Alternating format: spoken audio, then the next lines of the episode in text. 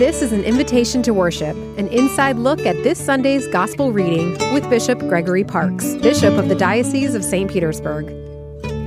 This week we entered into what is called ordinary time on the church's calendar.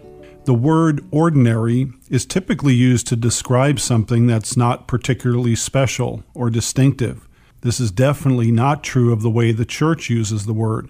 During ordinary time, our gospel readings reveal the day to day public life and ministry of Jesus.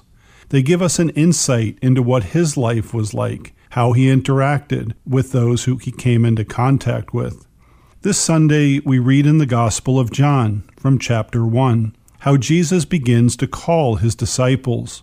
First, he asks a question of those who began to follow him. He says, What are you looking for?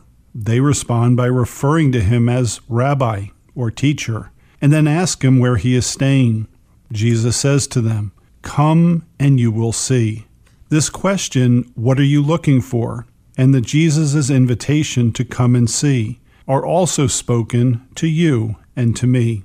What are you searching for in life? What will fulfill you and give you peace? Where do you look for peace and happiness in your life? Of course, the answer to each of these questions is Jesus Christ, the source of our hope, peace, and joy. Unfortunately, many people fail to recognize this and spend their lives looking elsewhere.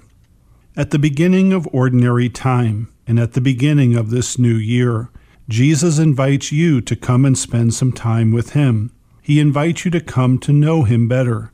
He invites you to have a close and personal relationship with Him. Do you have the courage to do so? If the answer is yes, extraordinary things can happen in your life. I'm Bishop Gregory Parkes inviting you to worship with us this weekend. To find a local Catholic church, visit tampabaycatholic.org.